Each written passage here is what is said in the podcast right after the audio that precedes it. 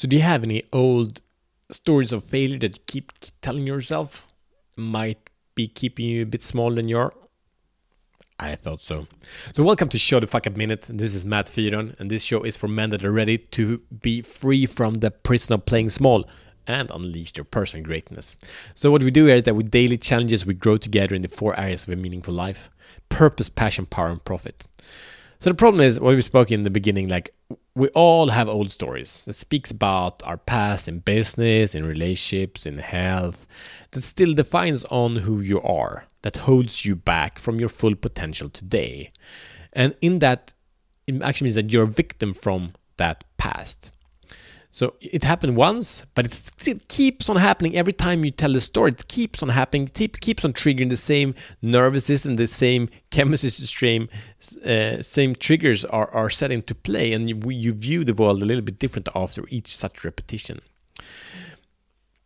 So the question is: Is not time to stop living from your past limitation and embody your current potential? So the solution is to reframe. This is one of the most powerful concepts that there are. So it means basically that we from everything that happens to us, I know you know this, but from everything that happens, we we can learn, right? We can become stronger. And the moment we say, I'm, I'm going to stop being a victim from my circumstance, I'm going to learn from this, I take charge, then we can realize something that things do not happen to us, they happen for us. Does it make sense? And don't think that this is like this like positive thinking BS. No. So it, this is actually about seeing your past for what it is and unveil the truth. So, for example, I had a bankruptcy about four years ago, five years ago. Uh, I, I had run a business for, for five, six years and it went bankrupt and it sucked it was one of the worst periods of my life for so many reasons, and that's a long freaking story, but I will not go into it. I had anxiety, I lost money, I was ashamed of who I was, like my whole identity was screwed over. Like everything I wanted to be, this was the opposite of that. I like I didn't know who I was. And I lived through that for quite some time. But and even through success. And today I work as a business coach, and I had actually my dad the other the other year he asked me like, "But how can you be business coach when you when you had a bankruptcy?" I was like, "But what do you mean? Like that's the best thing ever. If you have a business coach and only have success but no failure, he he doesn't know how to support someone who has a terrible time, right? But I've been there. I after that bankruptcy also sold businesses and have had multiple different kinds of business success. But I know both sides, so I know how to put myself out and I know the exact step, the mind steps to a bankruptcy, and I can trigger like, hey man, that's a freaking crappy mindset. And I can help my my people out of that, and I can also identify the success mindsets, and I can be very very sensitive, much more than someone who had not been there.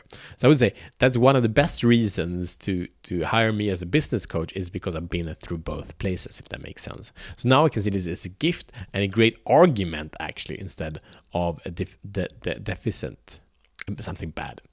Okay, I hope that makes sense. So that's reframing that past failure because I learned from it. I, I created like about two, three, four pages of, of learnings from from this bankruptcy of things I will not do again, basically.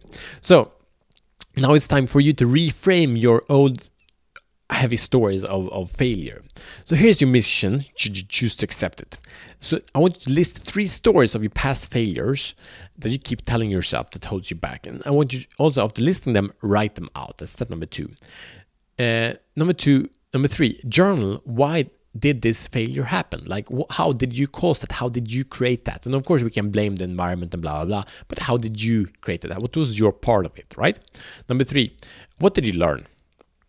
What did you learn from this failure, from the, this resistance, from this shitty thing happening? And you can learn like, both practically, like how to act, but also internally the values that you learned and have adapted to the person that you have become as a result of this situation. How you see the world differently, how you see people differently, and so on. Number five, and how do you live your life differently today?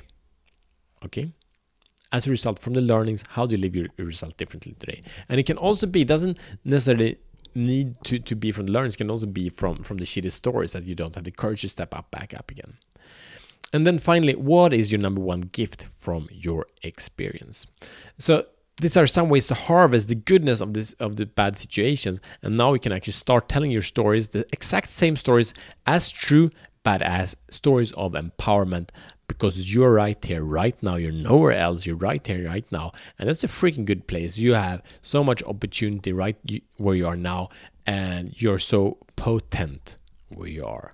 So let's release that and let's start speaking your your struggle as a success because there are many many people right now that are in that struggle that you have overcome maybe just a little bit maybe not all the way and that's fine but there's so many people that are behind you that wants your leadership right now so it's time to step to the plate and subscribe rate and review and share this with the man that is ready to unleash his greatness send this link uh, on, on, on iTunes and say, hey man, I know you've been telling your this crappy, stupid story, and I'm freaking tired of it.